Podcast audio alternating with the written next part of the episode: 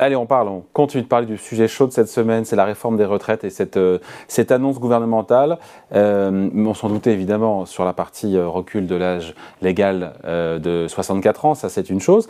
Mais euh, la conséquence, évidemment, et c'est très important, c'est qu'il va y avoir beaucoup de seniors euh, sur le marché du travail. Bonjour Émilie. Bonjour David. Bon, et donc euh, ce dossier évidemment des seniors qui devront rester en entreprise, sinon cette réforme ne sert à rien, c'est la priorité, nous dit le gouvernement. Et oui, effectivement, les D R H sont, sont unanimes. Hein. L'âge est le premier euh, critère, facteur de discrimination dans les entreprises. Des entreprises qui n'hésitent pas donc à, à mettre de côté, voire à carrément se séparer euh, de, leur, de leurs salariés à partir de cinquante-cinq ans. Donc effectivement, pour que la réforme soit tenable, l'exécutif n'a pas d'autre choix que d'améliorer l'emploi des seniors. Et c'est vrai qu'il y a du boulot. En France, cinquante-six pour cent des seniors sont en emploi contre soixante-dix pour cent en Allemagne. Quand la moyenne européenne, elle, est à soixante pour cent. Euh, la France qui se place d'ailleurs donc en seizième position hein, parmi les les vingt-sept de l'U E, un vrai gâchis collectif, nous dit Bruno Le Maire. On est d'accord sur le constat. Euh, et pourtant, et pourtant, l'employabilité des seniors s'est largement améliorée depuis les années deux mille. Effectivement, vous avez, vous avez bonne mémoire. deux mille, c'est le début de l'allongement des durées de cotisation et puis le recul de l'âge d'ouverture des droits.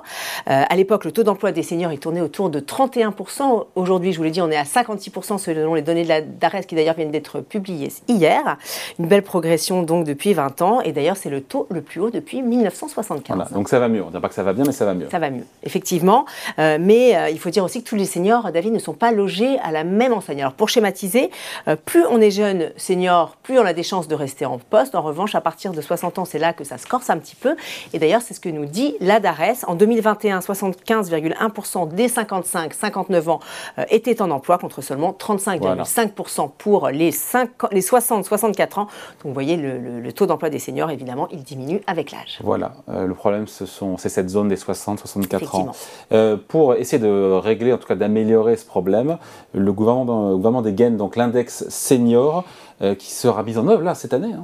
Alors cet index, il s'inspire directement de l'index euh, homme-femme, égalité homme-femme, vous savez, qui a été mis en place dans les entreprises en deux mille dix-neuf. Alors pour rappel, euh, les entreprises doivent publier chaque année les écarts de rémunération euh, de, des salariés des deux sexes.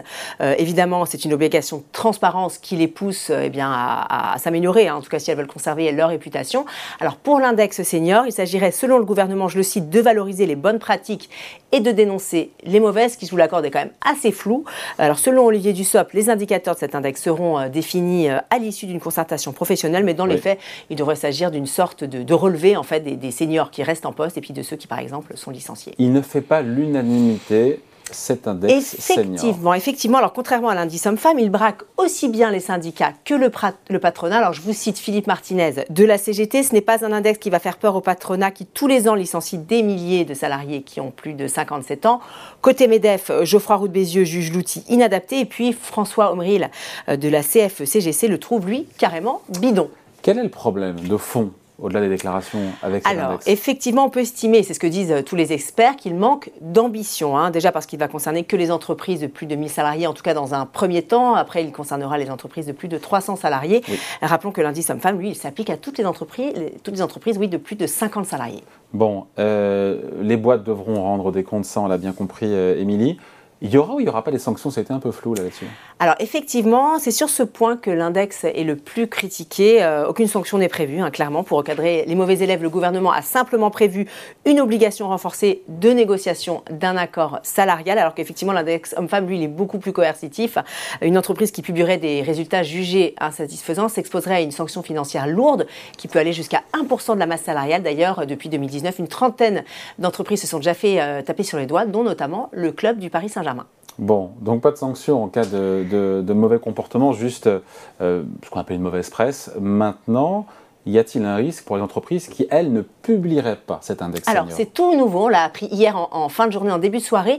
Ce sont les échos en fait, qui ont pu avoir accès au projet de loi de financement de la sécurité sociale. Il y aurait dans ce cas une grosse sanction financière, une contribution qui pourrait aller là aussi jusqu'à un pour cent de la masse salariale. Cette contribution, en fait, elle serait fixée par l'autorité administrative en fonction, là je cite encore le, le projet de loi, en fonction des efforts constatés en matière d'emploi des seniors ainsi que des motifs de sa défaillance. Mais évidemment, tout ça euh, peut être... Peut peut-être rabattu pendant les, les, les discussions à l'Assemblée qui, vous le savez, on le sait tous, s'annonce mouvementée. Et houleuse. Merci beaucoup, Émilie. Merci, David. Bon week-end.